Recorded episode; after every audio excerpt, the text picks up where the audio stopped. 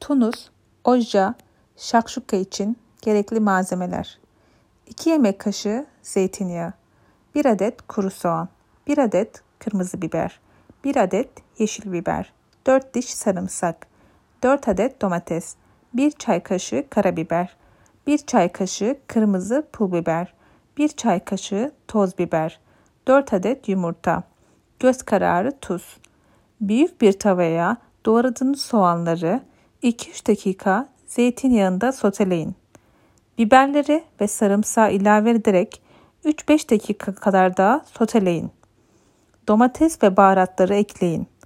Ocağın altını kısarak 10-15 dakika daha pişirin.